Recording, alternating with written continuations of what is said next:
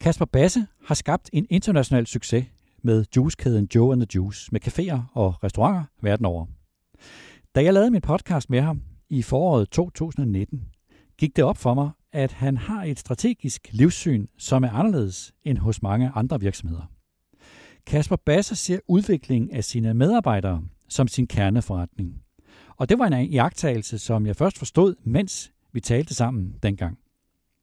Men Kasper Basse siger også noget andet i podcasten, noget som er blevet endnu mere relevant, end det var for to år siden. Han taler om forholdet mellem den fysiske butik og den digitale butik.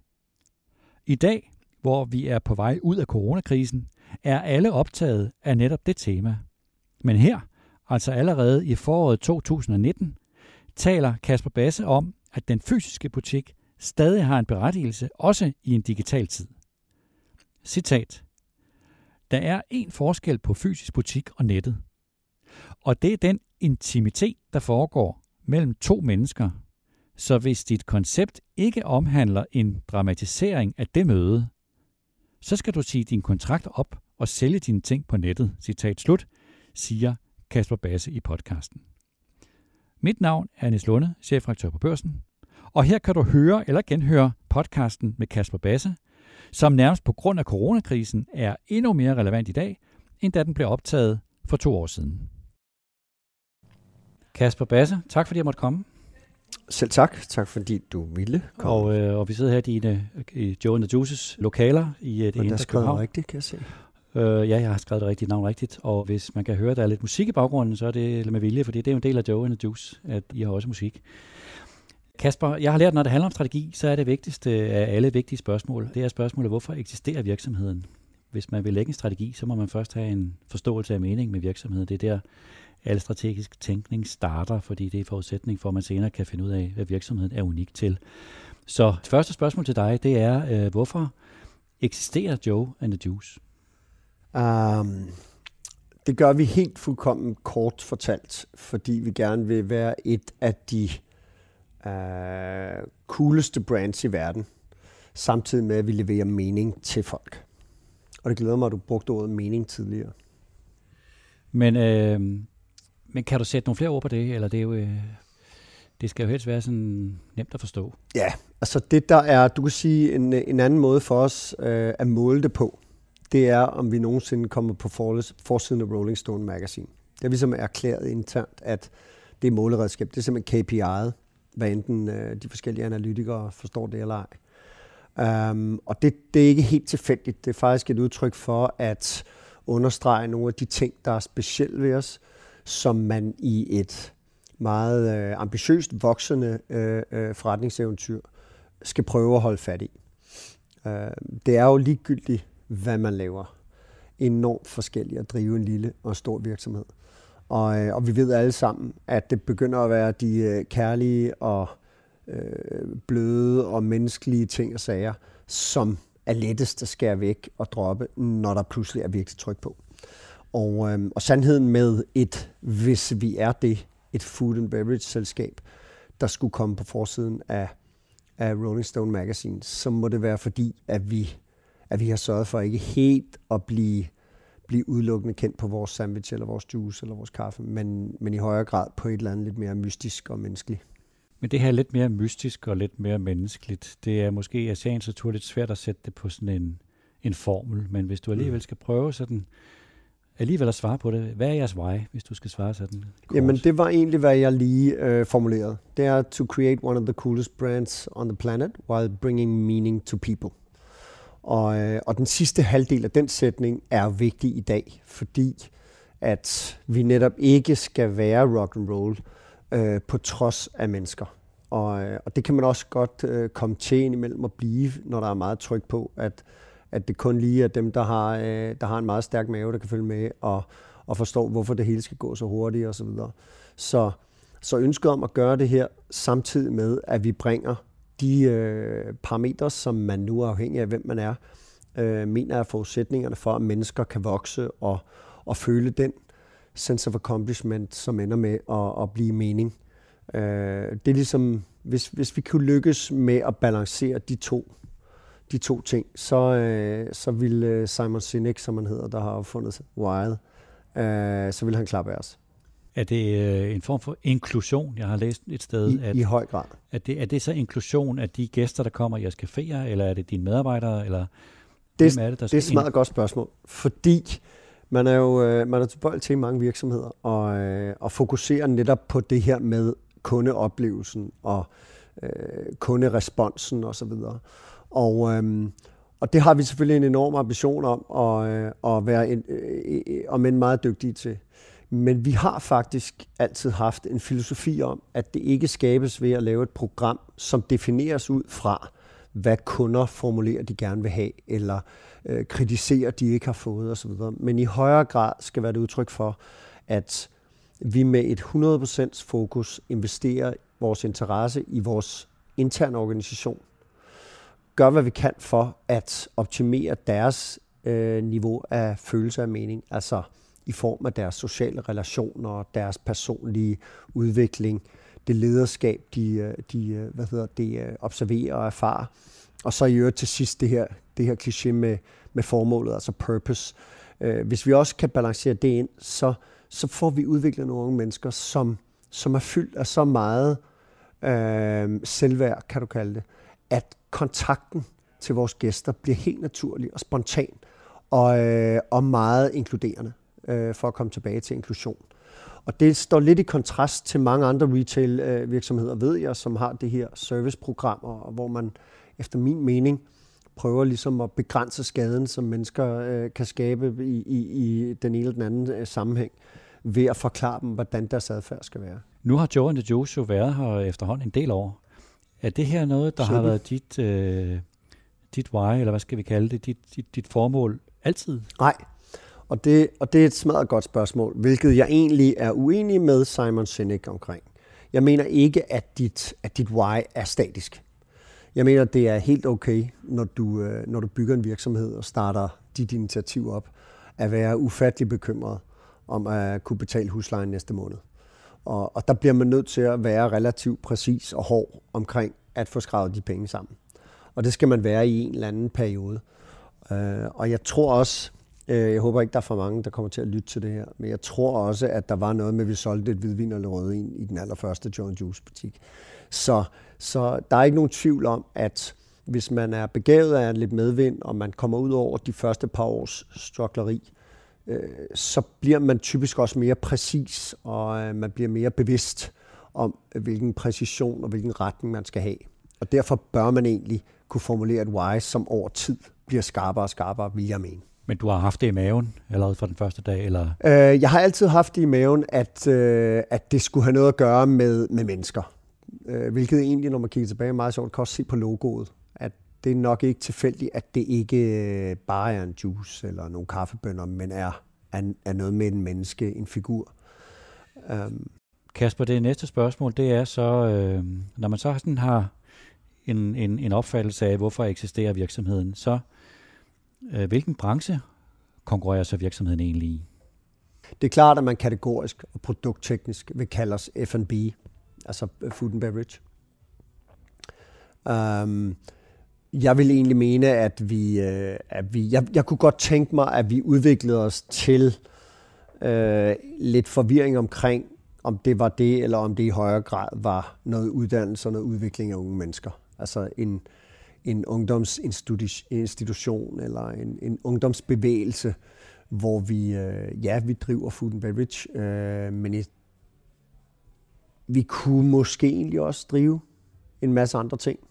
Der er masser af produkter, man godt kunne, man godt kunne forbinde med Joe and the Juice, og, og øh, masser af andre initiativer, afledte initiativer, man kunne udvikle øh, vores brand efter osv. Det tror jeg egentlig er værdierne af at have været så menneskeligt fokuseret, at det er sværere, hvis du er kendt for din sandwich, at, at lave et øh, hotel, eller at lave en, øh, en øh, fræk øl, eller lave øh, XY eller Z.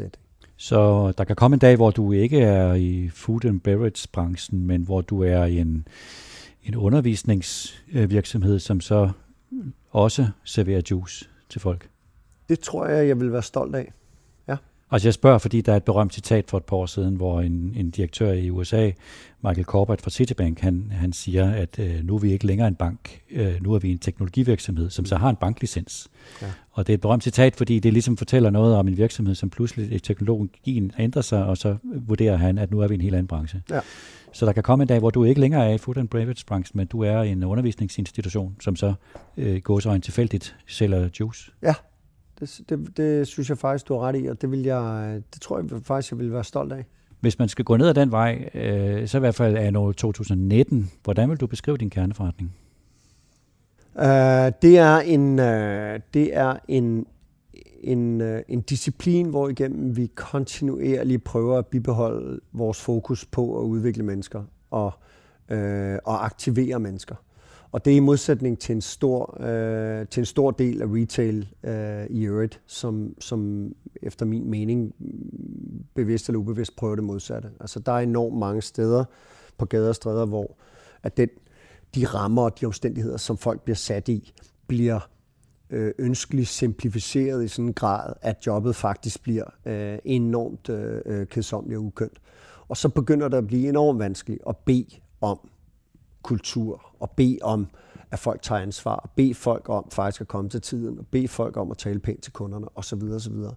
Så jeg, jeg synes jo, det handler om, at man et eller andet sted starter med at, at kigge på sig selv og sige, de rammer, som vi sætter folk i, kan vi på baggrund af dem egentlig forvente, at folk kan blomstre lidt. Øhm, og hvis man ikke kan det, så kan man godt holde en stor sommerfest eller øh, en stor julefrokost. Det kommer jo ikke til at skabe kultur i virksomheden. Betyder det, at dit, øh, det unikke ved Joe and the Juice, det er ikke jeres øh, produkt, det er jeres medarbejdere? Det er det i høj grad, og det er også vores primære fokus. Du kan sige, populært sagt, grunden til, at vi ikke sælger juice på flaske, det er ikke fordi, at juice på flaske selvfølgelig er mindre næringsindholdig end øh, øh, friskpresset saft. Det er primært en konsekvens, der er fin. Det primære er, at hvis vi gjorde det, så ville det tage jobbet fra vores juicere. Det vil betyde, at vi ikke behøver at træne dem i lige så stor udstrækning, som vi gør længere. De vil ikke kunne konkurrere i præcision og speed osv. Og, og på den fasong ville vi have nogle mennesker tilbage, som stod og betjente kasseapparat. Og, øhm, og selvom det kræver en masse, og selvom det er svært en gang med at være hurtig nok til at betale huslejen, så, øh, så er og bliver det den disciplin, som vi ønsker at fokusere på, i modsætning til produktudvikling, øh, magister her, og øh, ja. Så i den her tid, hvor alle jo taler om digitalisering og retail, og øh, butikkerne og caféerne, de, får, de skal først og fremmest give en butiksoplevelse, når man kommer ned i den. Det er der, det, det er det, der er det kritiske hos jer. Det er, at jeg kommer ned og ikke bare får en juice, som ja. jeg kunne have fået en flaske, men jeg får en oplevelse hos dine øh, medarbejdere. Præcis. Og jeg synes egentlig, at man skal holde fast i det, specielt i den udvikling, som retail er igennem nu, hvor at, at øh, det, det er så enormt meget mere kompetitivt, dels fordi de fleste koncepter har mulighed for at rykke online. Og man kan sige, der er en eneste forskel, fysisk forskel, på bricks and mortar og online. Og det er den intimitet, der foregår mellem to mennesker. Så hvis dit, hvis dit koncept ikke omhandler en dramatisering af det møde, så skal du skulle øh, øh sige din kontrakt op og, og sælge dine ting på nettet. Ikke? Kasper, det tredje spørgsmål. Hvad er jeres unikke value proposition, hvis du, eller når du står i den der berømte elevator øh, med en potentiel kunde, eller investor, eller hvem det nu måtte være, du skal meget kort formulere øh, i dit value proposition. Hvad vil du, hvordan vil du fortælle det? Så er det, øh, sådan lidt banalt sagt, så er det, øh, så er det health and entertainment. Og, og det er jo to ting, som måske sjældent går hånd i hånd fordi vi er tilbøjelige til, når det er rigtig sjovt, og der virkelig er, er, fart på, så plejer det også at medføre nogle ting, som, er, som er lidt mindre øh, sunde, end, end friskpresset saft er. Så kombinationen af sundhed og inklusion, kaldte du det, entertainment, dramatisering, øh, ambiance, øh, det er vi, når vi gør det godt, øh, bedre til end de fleste, synes jeg. Er det det, når det lykkes for jer, så er det det, der skal være det unikke i forhold til konkurrenter, at der skal gøre, at I ikke kan blive kopieret af nogen? Korrekt. Og det er også et interessant område, øh, som du, som du øh, taler om der, fordi når du, når du ser på det, vi foretager, så er der mange mennesker, der vil mene, det kan man sagtens kopiere, og det er jo nemt nok. Alle kan lave en juice, som, som, som der er mange mennesker, der formulerer. Og sandheden er bare, at den organisation, vi har opbygget, er så radikalt anderledes end de fleste food and beverages, fordi vi netop i højere grad øh, omhandler udvikling og træning og øh, øh, øh, aktivering af mennesker, øh, end det er øh, supply chain eller produktudvikling eller noget andet, som, som mange andre virksomheder leder af. Og det vil sige, hvis du i dag vælger som etableret spiller og ville lave friskpresset saft for eksempel og friske sandwiches i det niveau, vi gør, så, skal du, så, så er der et organisatorisk setup bagved, som du skal ændre fuldkommen. Og det gør nok, at, øh, at vi er faktisk svært øh, kopierbare. Øh, medmindre du starter forfra. Og, og det er fordi, øh, at I jo altså har sådan en, en unik kerne, og så har I bygget en forretningsmodel rundt om den. Og det vil jeg jo sige, gætter på, det er både logistik og indkøb og alle de der, mm-hmm. øh, man kunne næsten, hvis man skulle være højere, sige lidt trivielle ting, men som selvfølgelig også er enormt vigtige. Altså alt det er ligesom bygget op rundt om det why, I har. Præcis, og rundt om det, som er vigtigt, og som bliver ved med at være måden, vi angriber alle udfordringer på, og løser alle problemer på det er at finde ud af, hvor er det i teamet, hvor er det i vores mennesker og vores øh, øh, øh butikker, at problemet ligger. For det er altid menneskeligt. Vi ved, at når vi har en udfordring i butik, så er det ikke fordi, at der mangler at blive serveret det ene produkt, eller der mangler at blive leveret det andet, eller osv. Vi ved, at det har noget at gøre med, at folk enten har det skidt med hinanden, at de ikke er trænet godt nok, at de ikke har forstået vores syn på, på verden, vores positionering osv. osv. Så, så det er altid træning og menneskepleje, som der er gået galt. Det næste spørgsmål, Kasper, det er, hvad er virksomhedens konkurrencefordele? Eller skråstreg kernekompetence. Du har allerede været lidt inde på det, men lad os bare tage den nu. Hvad er din konkurrencefordele og din kernekompetence? Jamen, det synes jeg er, øh, det er det, du kaldte inklusion tidligere, og det, som vi kalder ambiance hos os. Øh, den intimitet, som bliver, sk- øh, bliver skabt gennem mennesker, når du slipper mennesker løs på baggrund af at have trænet dem, på baggrund af at have givet dem ansvar, på baggrund af at have motiveret dem og sat dem i nogle relationer, hvor de har en masse muligheder for sociale øh, øh hvad hedder det, venskaber. I vores tilfælde i virksomheden har du 14 eller 15 lande nu, hvor du kan rejse rundt og få jobs osv. osv. osv. Og de muligheder er alle sammen med til at skabe nogle unge mennesker, som, og jeg vender tilbage til, vi synes ikke altid, vi gør det godt nok, men når det går godt, så, øh, så er de motiveret til at skabe nogle relationer i butikkerne, som forhåbentlig er øh, lidt mere øh, attraktiv end, end hvad man oplever hos nogle af vores konkurrenter. Det her må jo betyde, at i hvert fald en helt kritisk vigtig ting hos jer, det må være rekrutteringen. Altså, at I får præcis de rigtige mennesker. Og nu er I blevet, nu er I blevet populære, så der gætter på mange, der gerne vil arbejde for Joe the Juice. Ja. Hvordan sikrer du dig, at du får fat i de helt rigtige? Det er jeg ikke enig i. Fordi det interessante er faktisk, at hvis, hvis man er fokuseret på rekrutteringen isoleret set, så, det, øh, så vil det typisk være en skars faktor. Med andre ord, der er nogle mennesker, som passer så godt, og som er så shining, at hvad enten de arbejder i Joe the Juice, eller øh, de er journalist på børsen, så vil de bringe enorm værdi. Dels kvalitet i deres output, dels kvalitet i deres sociale øh, øh hvad hedder det, øh, øh, relationer osv. osv. Det vigtige i en people-virksomhed er, at du er i stand til at identificere de 10%, som nok aldrig kommer til at passe. Og du i øvrigt også identificerer de 10%, der næsten er for gode, og derfor har været vant til at øh, være lidt sløset, fordi de altid bare smiler og siger, at jeg er rolig og undskyld igen. Ikke? Og du med de 80% i midten, får sat den maskine op, som kan skabe den højeste average performance på dem.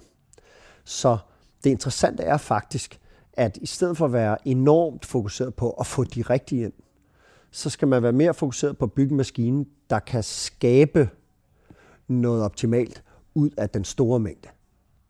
Og det bliver du især nødt til, når du har så øh, mennesketungt et koncept som vores, og ekspandere sig aggressivt.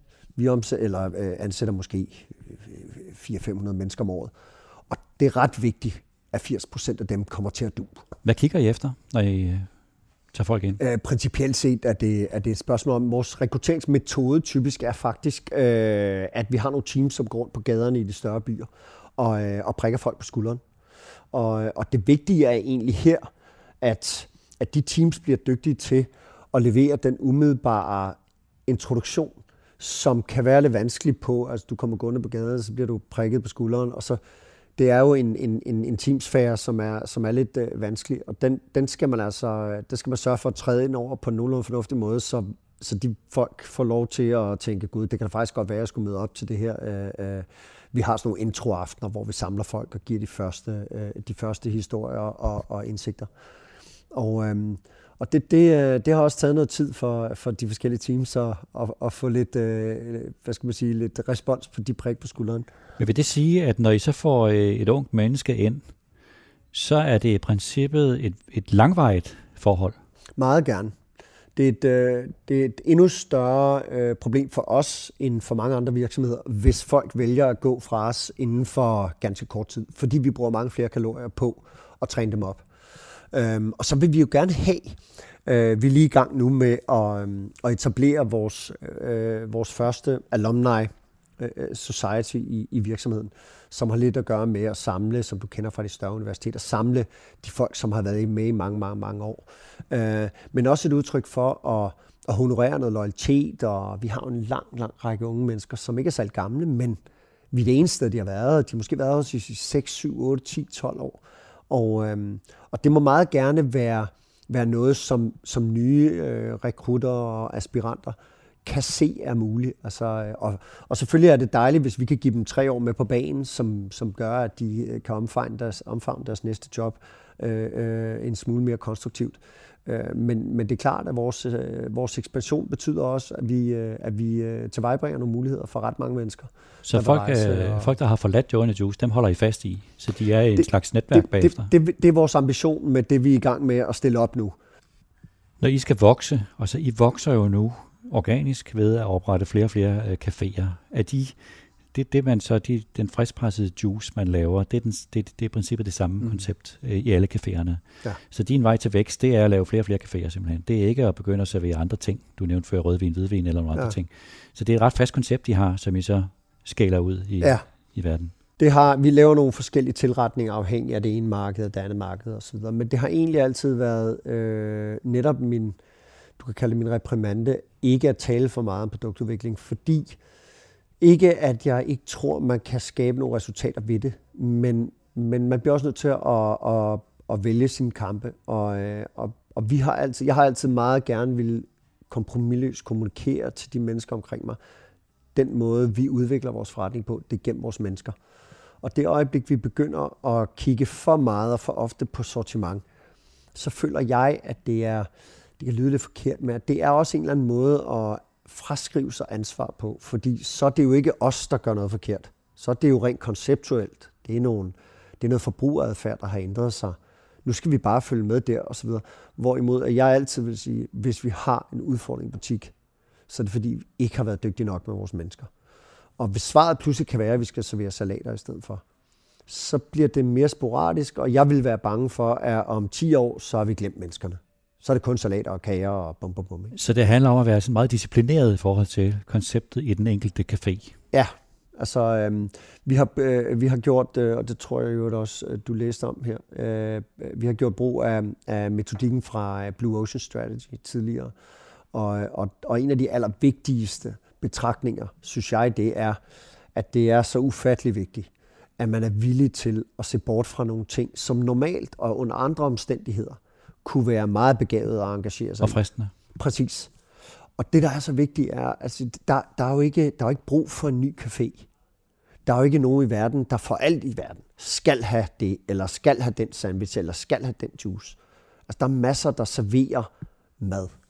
Så hvis ikke vi sørger for at fokusere på det, alle de andre ikke rigtig kan, og, og bare kæmpe resten af tiden på at blive bedst til det, så, så, så, for, så bliver det et rødt hav og ikke et blåt hav. Ikke? Kasper, det sidste spørgsmål, det er jo så øh, eksekvering. Fordi en ting er, at øh, man har en hel masse kloge overvejelser, som dem vi har delt med hinanden nu, men hvis det skal blive til virkelighed, øh, så skal det jo også eksekveres. Hvordan sikrer du dig en kultur, som rundt omkring i verden, hvor du ikke selv er til stede, at, at tingene faktisk bliver gennemført? Ja.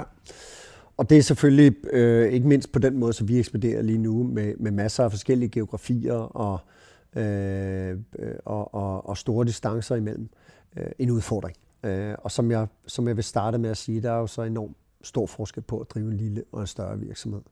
Når det så er sagt, så synes jeg også, at vi, at vi netop omkring alt det kulturelle stikker en, øh, en smule dybere end, end mange andre. Og det hjælper os netop i den sammenhæng, at for os er kultur ikke en fredagsbar, hvor jeg står og holder foredrag, eller Sebastian han øh, forklarer om en eller anden forretningsmodel.